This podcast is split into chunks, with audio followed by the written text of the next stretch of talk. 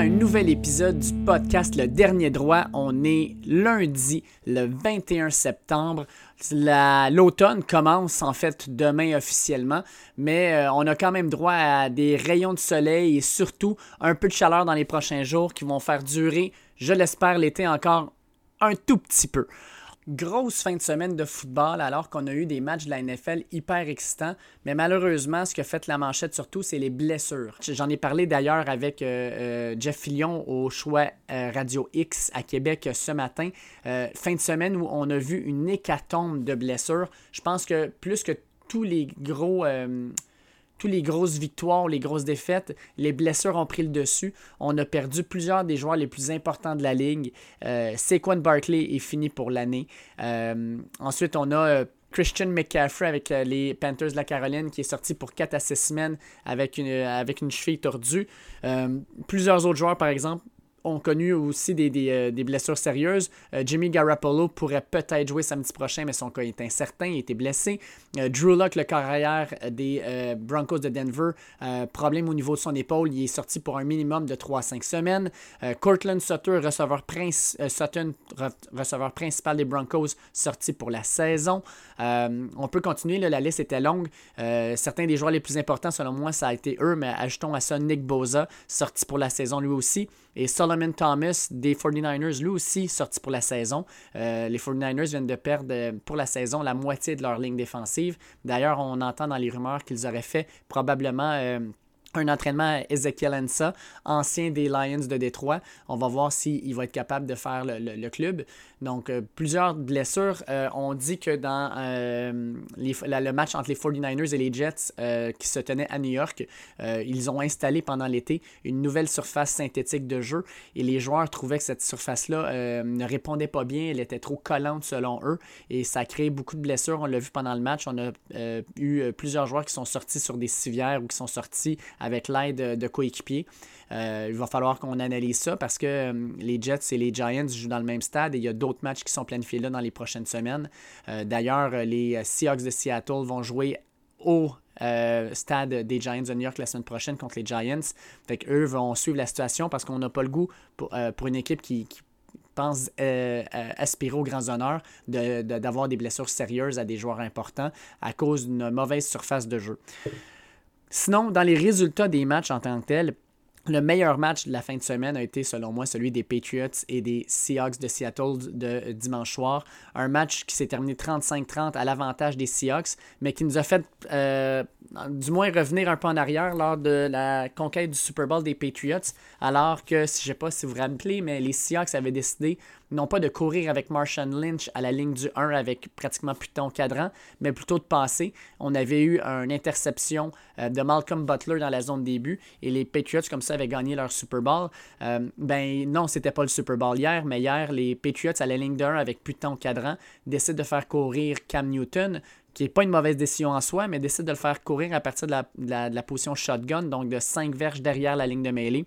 Donc plutôt que de juste le placer avec ses 250 livres directement sur la ligne de mêlée et de le faire pousser en avant pour une verge, on l'a placé 5 verges en arrière et on lui a dit ben vas-y, mais 5 verges en arrière, des fois c'est des bonnes idées, mais là c'en était pas une parce que euh, la ligne défensive des, des, Seahawks a fait de la bonne pénétration et ça a fait en sorte qu'ils ont été capables d'arrêter Cam Newton avant la ligne et de gagner le match.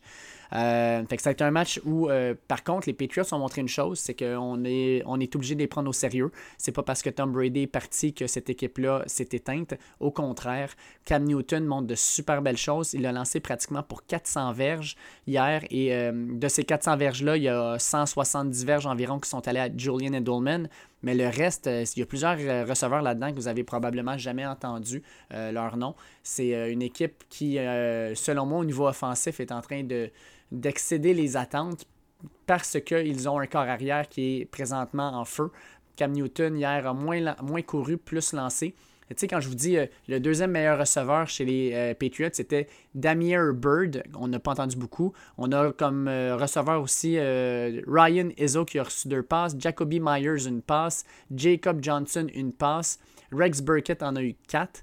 Euh, Nikhil Harry, pas pire, 8 passes pour 72 verges, mais pratiquement aucune verge après, après le catch. Fait on voit là, que présentement Cam Newton, un peu à la Tom Brady, a l'air d'un gars qui est capable de, de rentabiliser tout le talent qu'il y a autour de lui. Pour ce qui est des Seahawks, c'est l'histoire de Russell Wilson. Quel joueur extraordinaire. Hier, 21 passes complétées sur 28, 5 touchés, une interception qui n'était vraiment pas de sa faute. Elle était, euh, c'était un lancer parfait que son receveur a échappé et qui tombait directement dans les mains de son couvreur. 288 euh, verges par la passe. Euh, jusqu'à maintenant, là, Russell Wilson, il a manqué moins de 10 passes et il y a 8 passes de toucher dans l'ensemble de la saison. Il y a presque autant de touchés que de passes incomplètes. C'est complètement fou. il fait toujours les bonnes décisions. Et hier, quand il n'y avait personne à qui lancer, ben, il courait le ballon. Fait que 5 courses pour 39 verges en plus. Fait que Russell Wilson, c'est euh, le corps arrière, selon moi, euh, qui joue le mieux dans la NFL actuellement. Et euh, hier, DK Metcalf a aussi donné une leçon à la tertiaire des Patriots avec 4 réceptions pour 92 verges. On pouvait voir d'ailleurs que la tertiaire des Patriots avait peur de la vitesse de Metcalf plus le match avançait. C'était vraiment impressionnant de le voir aller.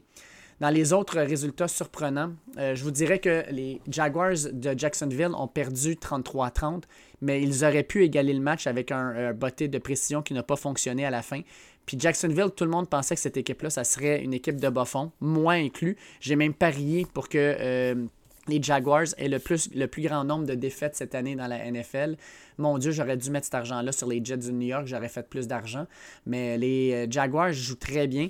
Et euh, non seulement jouent bien au niveau défensif, ils ont quand même quelques bonnes pièces défensives qui jouent bien, mais surtout, là, Gardner Minshew est en train de faire ravaler à beaucoup de monde euh, les paroles qu'il disait. On disait que c'était un freak pie, que c'était un gars qui n'allait pas avoir de succès dans cette ligue-là, que ça avait, été de la chance l'an dernier.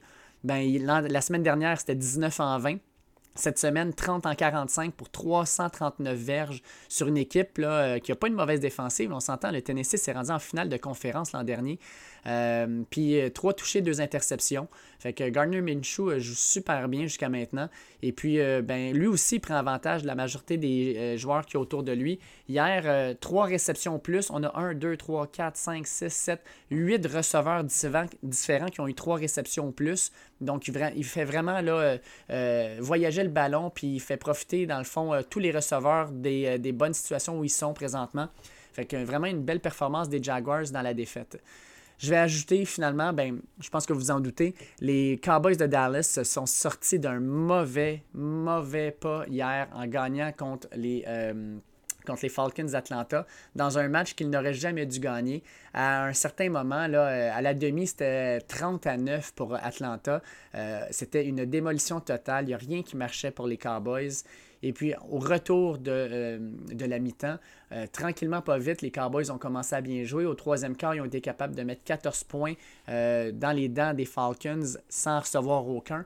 Donc, le match s'est replacé là. Les Falcons ont repris l'avance de plus de 10 points avant que les Cowboys reviennent de l'arrière et gagnent grâce en notamment à un botté court avec moins de deux minutes à faire. Ils l'ont récupéré et ensuite, ben, ils sont allés faire un placement pour gagner le match. Fait que les Cowboys, là, euh, cette victoire-là est importante parce que c'est pas compliqué. Les Cowboys à 0-2, euh, la ville de Dallas aurait complètement pété les plombs. Il y aurait eu énormément de pression sur euh, Mike McCarthy, le nouveau coach, pour changer certaines choses dans l'équipe parce que ça ne fonctionnait pas.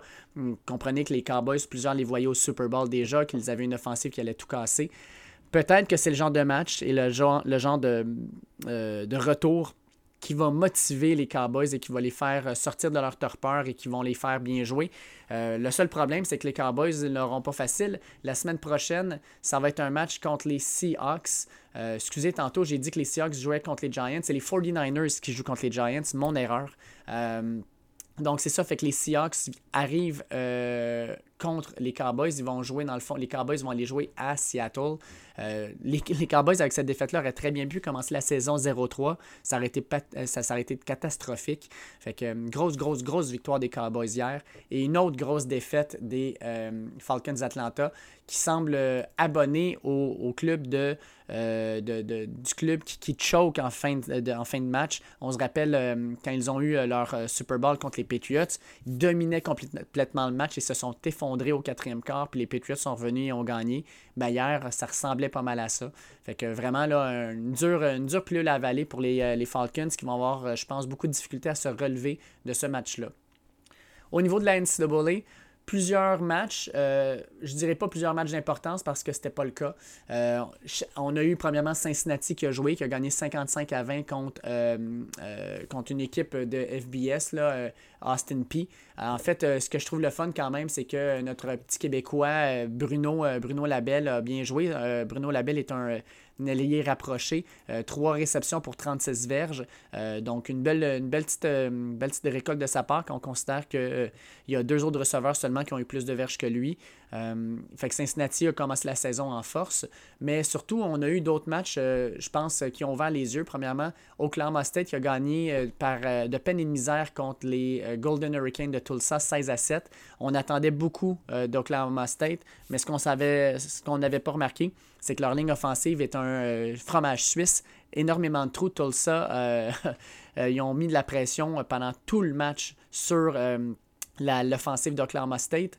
Ils ont fait 6 sacs du corps et 14 plaqués pour une perte. C'est gigantesque. Surtout considérer que Tulsa, c'est pas un mauvais club, là, mais c'est pas Oklahoma, c'est pas Texas.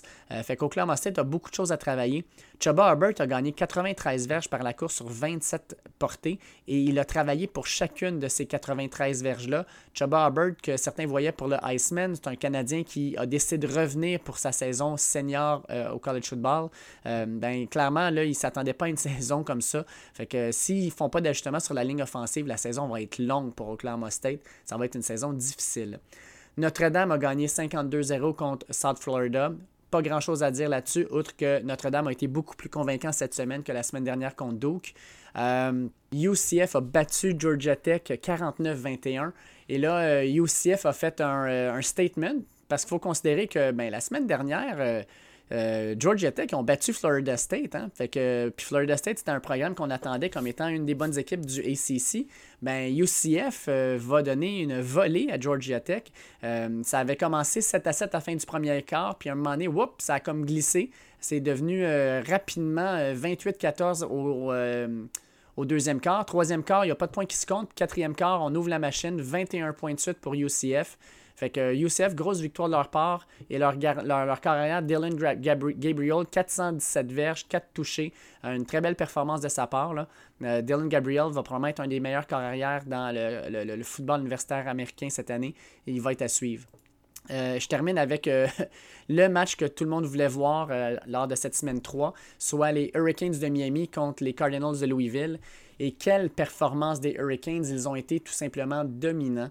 Euh, leur corps arrière des Hurricanes est en train de montrer tout ce qu'il était capable de faire quand il était à Houston en 2018. Euh, il a connu un match de feu. 18 euh, en 30 pour 325 verges et 3 touchés, pas d'interception. Et la ligne offensive aussi de Miami a bien joué, a ouvert beaucoup de trous. Les euh, Hurricanes ont couru pour 160 verges sur 30 courses, donc Cameron Harris, 134 verges au total et un touché. Euh, sur seulement 9 courses, hein. pour Cameron Harris, une moyenne de 15 verges par course. Euh, et ajoutons Brevin Jordan, 120 verges de réception en 7, 7 catch. Donc, on a vraiment une, université de, Miami qui semble vouloir renaître. des grosses des grosses performances offensives et leur défensive joue très très bien. Tout ça sans Gregory Rousseau, je vous rappelle qu'il a décidé de sortir et de ne pas jouer la saison et de se concentrer sur le repêchage de la NFL. Ça devrait être un choix top 10 l'année prochaine, en 2021. Si on ajoutait son nom à la liste, ça serait hallucinant. Ils ont toute une défensive, les Hurricanes. Euh, ça va être intéressant de voir qu'est-ce qu'ils vont être capables de faire parce que la semaine prochaine, ils jouent contre Florida State, justement. Ça va être vraiment intéressant. Et la semaine suivante, contre Clemson, l'équipe numéro 1 aux États-Unis. Fait que ça va être deux très, très gros matchs pour les Hurricanes. Euh, deux matchs qui vont définir, selon moi, leur saison. S'ils sont capables de gagner contre Florida State et de garder un match quand même assez serré contre Clemson, on va avoir un statement de la part des Hurricanes comme quoi que The U is back. Ceci étant dit, vraiment content et j'ai vraiment hâte de faire entendre l'entrevue avec euh, Mathis Julien qu'on a faite euh, en début de journée aujourd'hui. Entrevue sur le retour du Tour de France. Fait que je fais écouter ça à l'instant. Je reçois à nouveau Mathis Julien, euh, cette fois-ci pour faire un retour sur le Tour de France qui est maintenant terminé. Ça s'est terminé hier à notre, à notre grand désespoir parce que ça a été un Tour de France mémorable. Puis euh, ben, Mathis euh, l'a suivi avec beaucoup d'intérêt de son côté aussi. Fait qu'on va jaser de ça. Fait que Mathis, comment vas-tu en cette magnifique journée du début de l'automne? Ah, ça va très bien, ça va très bien. C'est sûr que là, on, se remet des, émotions du week-end. Ça, a été, euh, ça a été très impressionnant ce qu'on a vu là, euh, euh, samedi et dimanche aussi. une belle étape dimanche, même si c'est un peu plus prévisible que ce qui s'est passé samedi. Mais ouais, c'était vraiment le fun à regarder. Là. Ah, exactement. Écoute, de, mémoire, je ne me rappelle pas d'un Tour de France qui m'a autant cloué à mon siège que celui-là. je te dirais, mettons, des Tours de France dans le temps de Lance Armstrong et de Jens Ulrich. Euh, ça, c'est probablement ce que je me rappelle le plus. Dans le temps, Induren, il n'y avait rien d'intéressant là. Euh, en gros, là, euh, c'est un Tour de France, je trouve, qui a, été animé, excitant, plein de rebondissements, plein de belles surprises. Puis on termine ça avec un, vainqueur qu'on n'attendait pas du tout.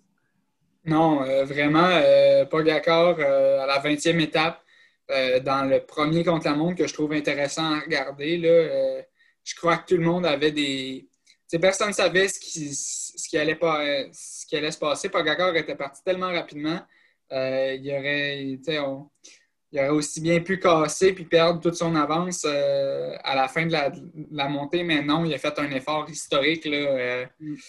Mm, je pense que on, c'est facile de dire que c'est le, meilleur, le, meilleur la, meilleure performance de contre-la-montre qu'on a vue dans les 15-20 dernières années, sans problème.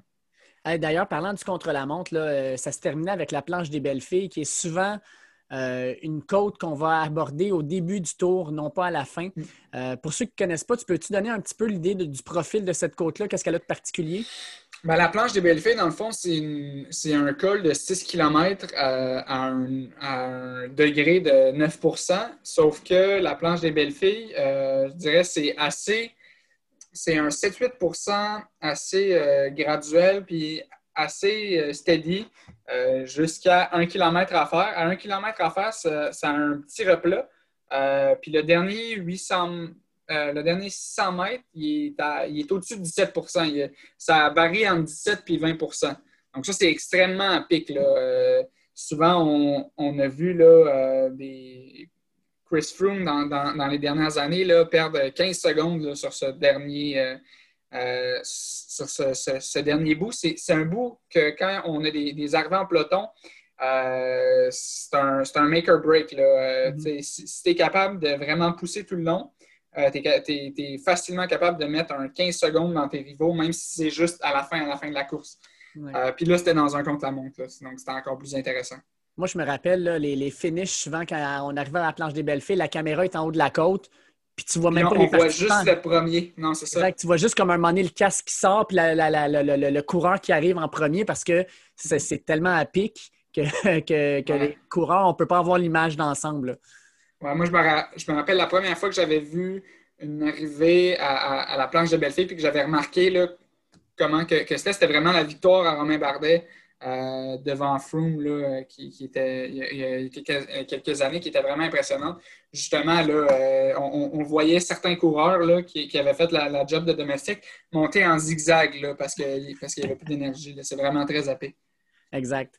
Fait que, dans le fond, pour mettre la table un peu sur cette dernière, euh, avant-dernière journée-là, dans le fond, qui a été euh, historique, euh, on a passé par les Alpes. On en avait parlé un petit peu. Puis dans les Alpes, justement, il y a eu énormément d'attaques, de contre-attaques. les, meneurs se sont vraiment démarqués. On a épuré le peloton. Puis, euh, ben, Roglic semblait le plus fort de la gang. Euh, même s'il n'a pas gagné nécessairement d'étape, euh, il a été capable de parer toutes, toutes les, parades que les différentes équipes tentaient de lui faire, lui mettre dans les dents. Puis, Jumbo Vista semblait au-dessus de son affaire. C'était l'équipe la plus puissante. Puis, il gérait bien, dans le fond, ce qui se passait. Oui, Jumbo Visma qui faisait un, un excellent travail qui, mettait le pace tout le temps, puis on finissait tout le temps avec un petit groupe de, favoris. Euh, c'était vraiment parfait pour Roglic. Jamais les mêmes favoris. Donc, euh, finissait par mettre du temps dans, quasiment tout le monde, euh, sauf Pogacar. Donc, c'est sûr que la, job elle a été faite à, quasiment en perfection à ce point-là. Je dirais le seul défaut de leur stratégie, ça a été que je crois que Roglic n'a pas assez été à l'attaque. Euh, c'est sûr que personne ne voyait venir Pogacar euh, avec une minute de, retard comme ça. Sauf que 57 euh, secondes, je crois que Jumbo Visma était un peu trop sûr de leur affaire parce que Roglic avait l'air en contrôle dans quasiment chaque montée. Donc, ils, ont, fait un peu la, stratégie Sky qu'on a vue dans les dernières années, mais la stratégie Sky, comment ça marchait, c'est oui, les Sky épuraient le peloton, mais Froome ensuite attaquait. Euh, ce que Roglic n'a pas beaucoup fait cette année. Il faisait plus garder le pace jusqu'en haut puis arriver à 2 trois en haut. Euh, mais ça a fait que Pogacar a pu rester proche euh, durant tout le tour. puis je crois que ça, a été leur seule erreur d'être un peu trop confiant avec le, 57 secondes qu'il y avait. oui, exact. Parce que dans le fond, je dirais que les, hostilités sont lancées surtout euh, à l'étape 17 de Grenoble à Miribel, le col de la Loze. Euh, ça a été une étape hallucinante. Les, premièrement, les images, si vous n'avez pas vu ça, allez sur YouTube, regardez les images du col de la Loze. C'était hallucinant. Les images étaient magnifiques, euh, spectaculaires. Puis on a eu le droit, comme c'était passé la ligne des arbres. C'était vraiment en, altitude. Là. Ça a quasiment l'air d'un désert. C'était vraiment euh, comme un peu le Ventoux là, pour ceux qui, ont, ont, déjà vu ça. C'était très impressionnant. Surtout dans la petite piste cyclable qu'il y avait. Là. Arrivé à 2300 quelques mètres, c'est ça? Oui, exactement, 2300 mètres. Et puis, ben, à cette arrivée-là, ben, on a justement des attaques qui se passent et là, ben, le peloton s'écrème et on se ramasse avec le top 3 euh, qui est dans le fond euh, Lopez d'Astana, euh, Roglic et Pogacar. On en a d'autres qui suivent, mais qui, perdent le contact, là, comme par exemple. On avait, on avait qui était avec, avec, avec Roglic, par exemple. Un coéquipier de Roglic qui était encore là. Exact. Puis, sais, Landa était pas loin, Adamier était pas loin, Roberto Uran pas loin, mais les attaques font en sorte qu'on les laisse. Puis, fin de l'étape, Lopez fait son attaque finale en haut de 2000 mètres euh, d'altitude, puis réussit à créer le trou. 15 secondes sur Roglic, 30 secondes pour Pagakar, mais surtout, lui, il s'empare de la troisième place euh, à ce moment-là. Fait qu'on se dit, parfait, on, on vient d'avoir un podium qui fait du sens, qui devrait tenir jusqu'à la fin. Oui, exact. Lopez, comme ça on, voit ça, on se dit, aïe, il est, plus fort qu'on pensait. Euh, clairement, il y, a, de la graine dans les jambes. Il devrait garder ça jusqu'à Paris, surtout qu'il y avait une bonne minute trente là, sur euh, Richie Port, qui était troisième rendu là. Donc, euh, tout indiquait qu'on allait avoir Roglic 1, Pogacar 2, Miguel Angel Lopez 3, parce que, en plus, personne n'a vu Pogacar venir, parce que Roglic, dans les dernières années, avait montré que c'était un très bon contre-la-montreur. Euh, on, s'attendait à, ça comme finish. Oui, puis dans le fond, euh, on s'en était parlé d'ailleurs lors de cette étape-là. Euh, Lopez étant en terrain connu parce que, comme tu disais, lui habite puis s'entraîne dans le fond en altitude. Puis à 2000, au-dessus de 2000 mètres d'altitude, quand tu es en vélo, ben, tu es en déficit d'oxygène avant même d'avoir forcé. Oui, exactement. C'est très dur. On, on, devient essoufflé plus rapidement. c'est c'est super dur de créer les mêmes efforts en, termes de watts euh, qu'on peut produire euh, au, niveau de la mer. Donc, c'est une adaptation là aussi. Personne n'a de balise vraiment. Puis quand on arrive dans la zone rouge, puis qu'on n'est plus capable, c'est déjà trop tard parce que là, on est en déficit d'oxygène, puis on n'est plus capable de récupérer euh, parce que justement, on manque d'oxygène. que c'est super dur. Puis des, gars comme, comme Sepkus qui, habitait au Colorado, euh, comme Miguel Angel Lopez qui a grandi en, Colombie. Euh, c'était leur terrain de jeu, là, eux autres qui, ont toujours été en, altitude. Exact. Puis, euh, dans le fond, au, bout de cette étape-là, on arrive ensuite à l'étape 18, qui est une étape où, oui, en gros, il y, a des bosses, etc. Pagakar Roglic essaie de se faire une petite explication, mais clairement, bon, euh, Roglic a de l'air à plus avoir du plaisir à regarder Pogacar attaquer qu'autre chose. Oui, Roglic qui le prenait quasiment à la légère. D'après moi, selon lui, il avait gagné le tour déjà. Euh, donnait des petites tapes dans le dos à, Roglic. Euh, ça se parlait dans, la descente après la section de gravel de la dernière montée. je pense que c'est sûr qu'on ne peut pas lui, dire qu'il avait tort. Là. tout, tout le monde pensait que Roglic avait gagné le tour, mais euh, vraiment, il, avait l'air très confiant. Puis, malheureusement, que cette petite tape dans le dos-là, -là, c'est le genre de choses que tu ne veux pas faire pour motiver ton adversaire, surtout quand tu sais qu'il y a un contre-la-montre qui s'en vient. Je ne suis pas sûr, moi, si euh, Pogacar, pendant le contre-la-montre, se, se revisitait pas justement cette, euh, cette tape dans le dos un peu hautaine, un peu paternelle, dans le fond, qui s'est fait donner, puis ça ne l'a pas motivé à donner l'effort supplémentaire. Ah oui, c'est sûr que Pogacar voulait donner tout pour, pour, gagner. Là. je pense qu'il y avait vraiment plus le couteau entre les dents que Roglic. Pour lui, pensais plus que ça allait être une formalité contre la montre, euh, mais Pogacar était prêt à tout déchirer. Là, donc, euh, c'est sûr qu'il y avait une différence en motivation, là, je crois. Exact. Fait que, ben, venons-en à cette fameuse 20e étape-là. Donc, euh, ce, contre-la-montre-là a été gagné par Pogacar. Il est allé chercher 1 minute 21 à tout le monde. puis oui, on savait que Pogacar, c'était un bon contre-la-montreur, mais euh, je pense que personne n'aurait aurait pu prédire ça. Euh, surtout que, tu sais, 21 ans, tu viens de sortir des Alpes. c'est sûr que tu as, les cuisses qui sont fatiguées. Euh, tu y vas contre des spécialistes qui, eux, n'ont pas donné les efforts que toi, tu as donnés pour essayer d'attaquer sans arrêt. Mm-hmm. Puis Tom Dumoulin, par exemple, qui, est le, spécialiste présentement, euh, se fait manger tout rond, dans le fond, par Pogacar. Euh, ça, a été, moi, ça a été la surprise. C'est pas juste sa performance, c'est le fait qu'il a battu tout le monde aussi. Oui, exactement. Je ne crois pas nécessairement que Roglic a perdu le tour. C'est plus Pogacar qui l'a gagné. Là. Euh, Roglic, si on regarde son, résultat, cinquième pour un gars du classement général, pas trop loin du moulin. Il n'a pas fait un mauvais contre la montre. Il a fait quand même un bon contre la montre. Sauf que c'est juste que Pogacar était vraiment une, une couche au-dessus euh, cette journée-là. Euh, il, a vraiment tout fait. Euh, c'est sûr que dans la montée, il y avait une motivation supplémentaire. Quand ton directeur sportif te crie que c'est pour le Tour de France, là, puis que, tu as le maillot jaune en haut de la côte, c'est sûr que y a une tu, rajoutes une guerre de plus, puis tu continues à pédaler. Oui. Et puis, il faut que tu m'expliques un peu les stratégies. Euh, il y a beaucoup de coureurs qui ont décidé de changer de vélo à l'approche tellement de la côte euh, de la planche des belles filles.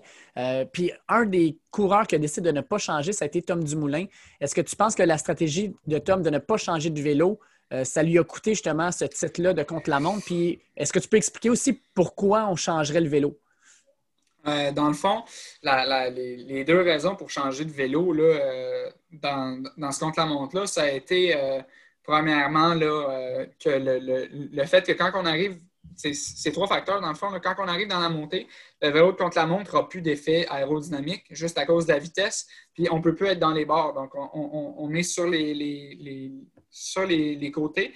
Euh, puis on ne peut plus vraiment pousser euh, dans les bords. Donc, c'est juste moins. C'est un peu moins efficace. aussi, euh, c'est plus lourd, environ 2 kg plus lourd, un, vélo de TT qu'un vélo de, de, route. Euh, pour tous les, toutes les coureurs du classement général, j'imagine qu'ils sont à 6,8 kg pile, euh, vraiment mm. sur la, limite de l'UCI. troisième affaire, c'est que la plupart des, des, gars vont être capables de pousser plus sur leur vélo de route que sur leur vélo de contre-la-montre. environ là, 5% je dirais. Euh, de, plus sur le vélo de route que sur le vélo de contre-la-montre. Donc, ça, c'est quand même une bonne différence aussi en, watts.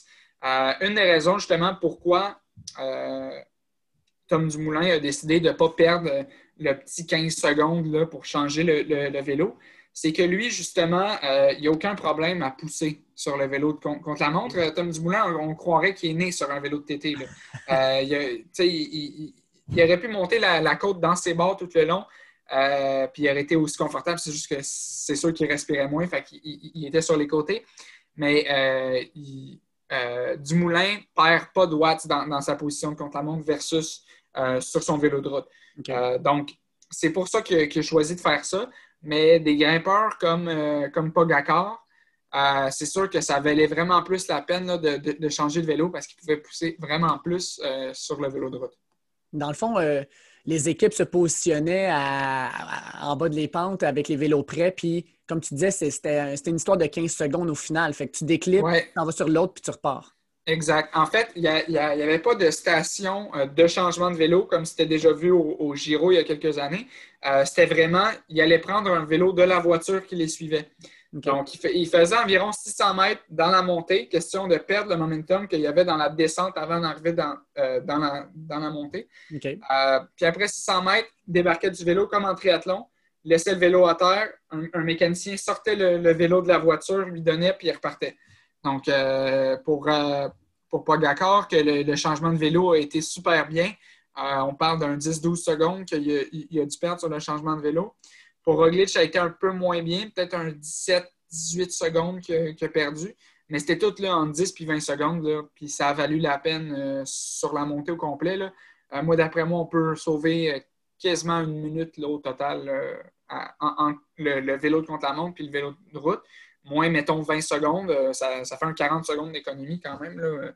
Ça fait une grosse différence. Pour moi, l'image de ce tour-là, ça va être l'image de Roglic qui, termine, dans le fond, euh, cette étape-là euh, en souffrance. Et malheureusement, pour lui, avec son casque de TT qui remonte pratiquement aux cheveux, euh, il n'y avait pas de l'air très bien, il avait de l'air complètement défait. Puis pendant ce temps-là, on montrait l'image à côté de Pogacar qui voit ce qui est en train de se passer, qui comprend qu'il gagne le Tour de France, puis qui est littéralement sans mots, qui se cache le visage dans ses mains parce qu'il ne croit pas, je pense. Mhm. Euh, je pense que c'est l'image qui va me rester de ce tour-là. Non, Roglic avait l'air vraiment en, difficulté. Euh, il a monté quand même rapidement, euh, mais il n'arrêtait pas de se faire dire dans, l'oreille qu'il perdait du temps. C'est sûr que c'est démotivant. Là, il devait être quasiment en, désespoir rendu en haut. le, nouveau casque Laser Volanté, dans le fond, de, l'équipe Jumbo-Visma, lui faisait vraiment pas honneur sans la, la, visière parce que c'est un casque, dans le fond, qui est vraiment supposé être porté comme il portait vraiment au-dessus du front, mhm. c'est que la visière vient s'accoter ici. Donc, c'est super aérodynamique quand on a la tête dans, dans les mains quasiment dans une position de contre-la-montre. Euh, sauf que c'est pas très beau là, sans, la, sans la visière. C'est pour ça qu'il y avait le casque de même. C'est pas que le casque était mal placé ou rien. Euh, c'est vraiment juste la, position que le, casque pour que le casque vienne vraiment se reposer sur le dos. Euh, mais ben, tu me rassures parce que moi, je pensais que c'était juste euh, un mandat avec l'effort, le cas se remonter. Puis, euh, Non, non, non. non, non. Euh, beaucoup de gens, en fait, utilisent leur, casque de, TT de plus en plus comme ça, vers le, haut du front, justement pour, pouvoir avoir la, tête penchée, puis avoir la, goutte du casque, dans le fond, qui vient s'accoter dans, le haut du dos. c'est juste plus aérodynamique. Puis, ben, avec cette victoire-là, dans le fond, normalement, quand on arrive ensuite à la dernière étape aux Champs-Élysées, ben c'est plus un, tour du vainqueur. Fait qu'on va faire euh, euh, plusieurs fois, une dizaine de fois, si je me rappelle bien, le tour des Champs-Élysées. Ouais, euh, Puis le, de 7 km. Exact. Puis le premier tour, en fait, c'est le tour où on va avoir le vainqueur qui va être là. En fait, le podium va se placer là. Souvent, il, y a, il ouvre le champagne, justement, parce que les, les coureurs sur le tour ne sont pas en fait, les, meneurs ne sont pas inquiétés dans cette, euh, dans cette étape-là. C'est une étape plus pour aller chercher le, sprint, pour aller euh, gagner l'étape euh, des, Champs-Élysées. Fait que, dernière étape, dans le fond, où on a confirmé un, classement historique. Je pense à Pagakar devient le plus jeune vainqueur du Tour à 21 ans. fait que, quand tu regardes ça, Pagakar, il gagne trois des, trois des plus gros des, plus gros classements, oui, plus jeune depuis 1904. Euh, puis, euh, première fois, dans le fond, là, que quelqu'un gagne le maillot blanc, le maillot jaune et le maillot à poids. Exact. Euh, depuis Eddie Merckx, et dans le temps d'Eddie Merckx, le maillot blanc n'existait pas. donc, Eddie Merckx aurait fait le même exploit, sauf que c'est ça, le maillot blanc n'existait pas. Donc, il, il, avait gagné le maillot jaune et le maillot à poids, il y avait moins de 25 ans. Euh, mais ce n'était pas encore un, classement euh, dans le temps. Mais ouais, une performance incroyable. Euh, le, Tour de France, probablement le plus excitant qu'on a eu dans les dix dernières années. Oui, je suis 100% d'accord avec toi. Puis l'autre, maillot qui est quand même très important, c'est le maillot vert, maillot à, à points. maillot vert qui a été gagné par Sam Bennett avec quand même une bonne avance sur Peter Sagan. Est-ce que tu penses que ce tour-là, c'était le tour sans dire le tour de la fin pour Peter Sagan, euh, peut-être le tour où on voit vraiment qu'il euh, est, sur le déclin un peu. Ça va rester un coureur qu'on va regarder euh, comme puncher pour certaines étapes, un, coureur respecté, mais qui ne se battra plus pour ce maillot-là? ben, c'est sûr que là, cette année, ça n'a pas été super pour Peter Sagan pour le, maillot point. D'habitude, il pouvait aller chercher la plupart des, des sprints intermédiaires, aller chercher quelques étapes. là, n'a pas réussi à chercher une étape durant le tour. Les sprints intermédiaires, Bennett était souvent là pour, pour le, coiffer à la ligne. je crois que ça peut être dû au fait que Peter Sagan, quand, quand, quand, il a été en quarantaine à, Monaco, n'a pas vraiment roulé euh, sur Zwift. Il ne croyait pas à ça, lui. C'est vraiment un cycliste. C'est pas un cycliste d'intérieur. Euh, il, est vraiment sorti sur les réseaux sociaux à, propos de, ça. donc, il ne croyait pas à ça. Il attendait vraiment de, rouler dehors. Il a peut-être perdu une petite coche là. Euh, moi, personnellement, fan de, Peter Sagan depuis que je suis jeune, j'espère qu'on va le, revoir là, dans, dans, la forme qu'on a vue dans les dernières années. Euh, mais je crois que même si cette année, il a concédé le maillot vert à Sam Bennett, il va, il va encore essayer là, de, revenir puis euh, d'avoir un huitième maillot là, euh, pour briser le record. Oui. J'aimerais beaucoup parce que moi, avec, je suis un fan de Peter Sagan. Je trouve que c'est un personnage un peu. On n'en a plus beaucoup des gars comme lui. genre de gars qui, quand il gagnait ou se pointait des fois à ligne, il faisait un wheelie sur la, roue arrière de son vélo. c'est un gars bon vivant, sympathique. Euh, genre de gars pour qui euh, tu t'aimes prendre. Mais euh, moi, je ne veux pas. en anglais, c'est I don't want to rain on your parade. Je ne veux, pas, veux pas mouiller ta parade. Mais je sais pas pourquoi, mais Wood Van Aert, moi, j'ai l'impression que c'est le futur pour le maillot vert. Hein. Oui, c'est sûr que là, ce qu'on a vu de, Wood Van Aert, le même genre d'exploit qu'on a vu faire Mathieu Van Der Poel l'année passée, je crois que leur, leur, background commun de cyclocross, c'est sûr que ça, les avantage beaucoup. Puis euh, je pense que si on, le libère de, de ces, de euh, de tâches de domestique, euh, ça se peut qu'il rafle tout. Sincèrement, il peut.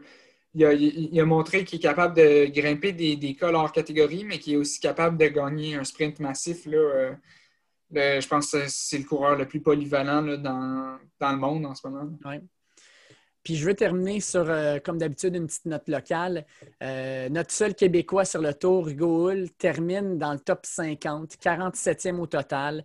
Euh, on peut dire pour lui, mission accomplie. pour lui, il avait un tour qui était incertain au départ parce qu'il avait reçu un test positif de COVID.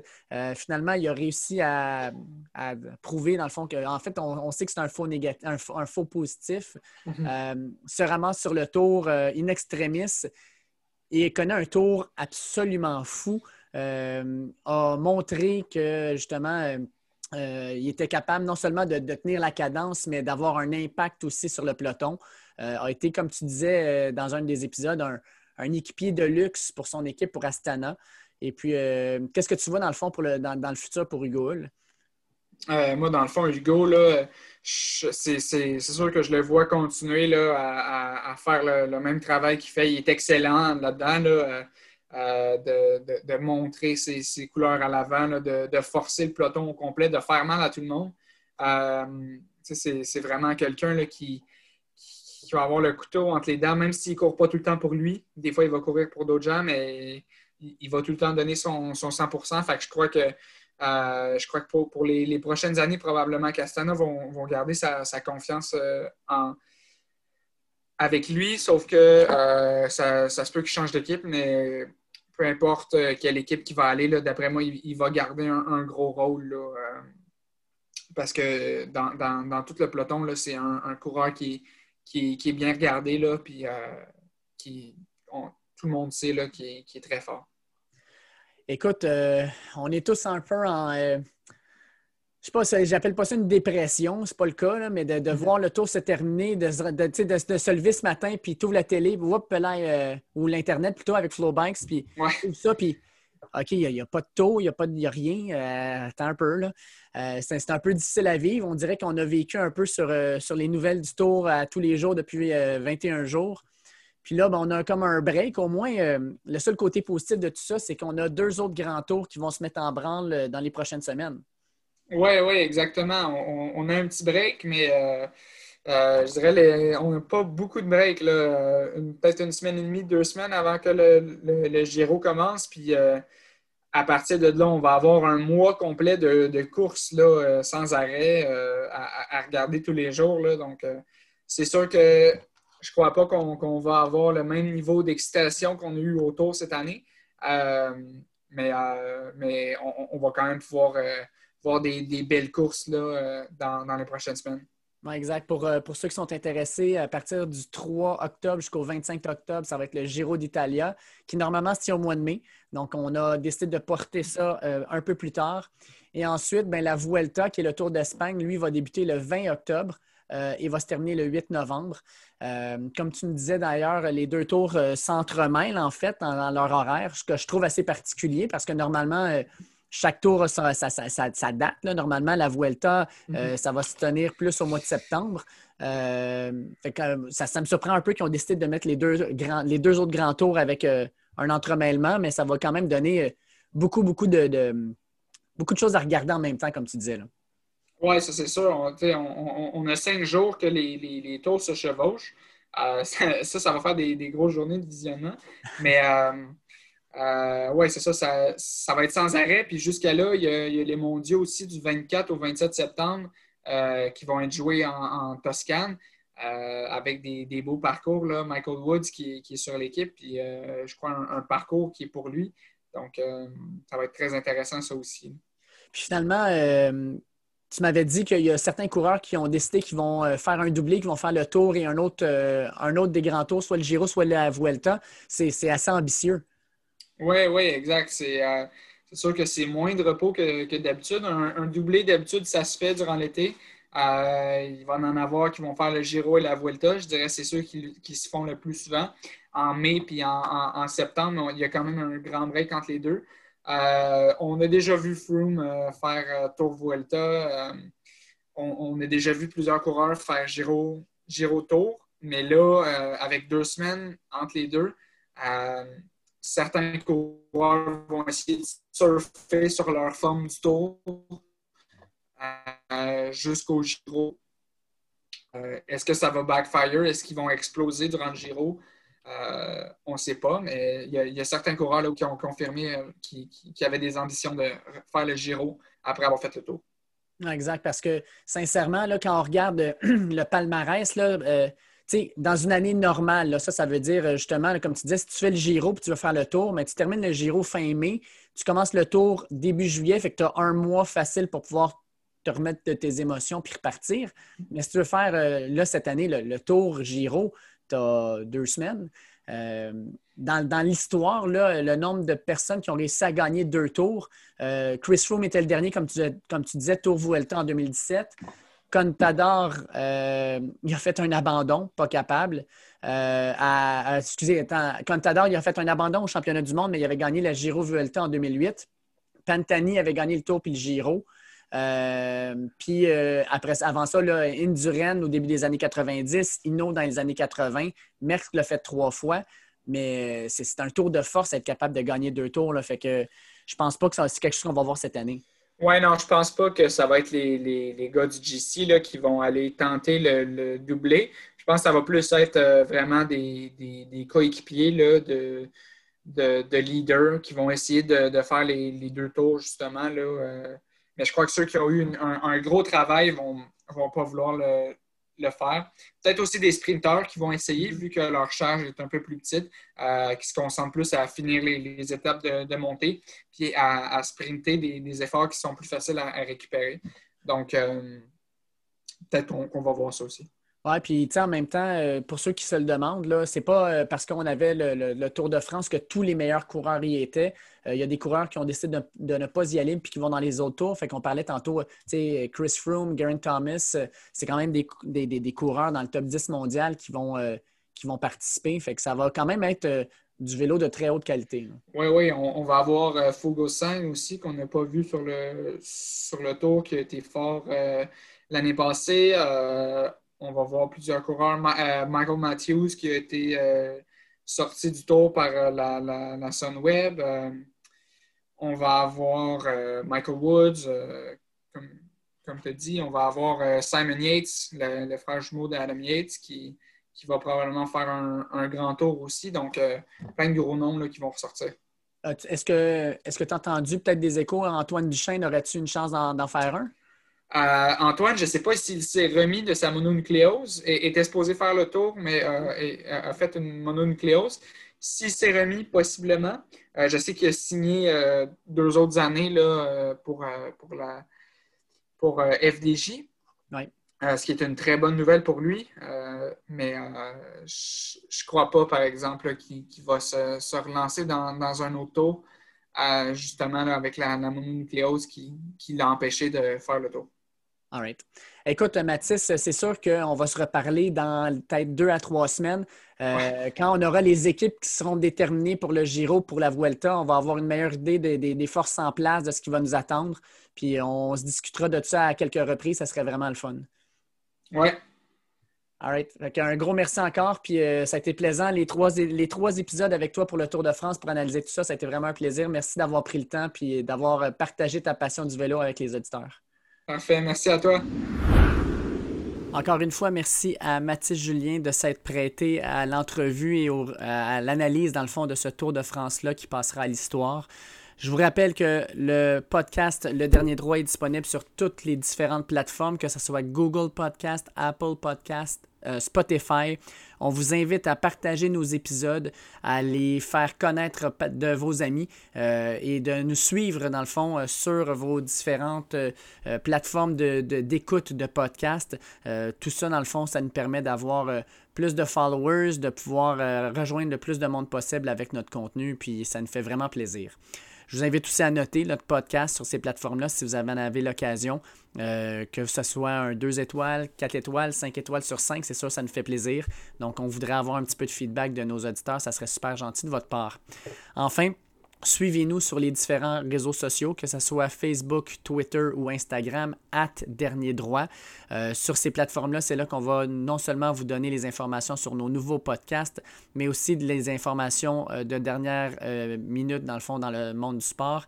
Et aussi donner aussi l'information en relation avec nos passages dans les médias nous sommes au 91.9 à l'émission du Tailgate avec Charles-André Marchand les dimanches à 11h15 pour parler de football NCAA.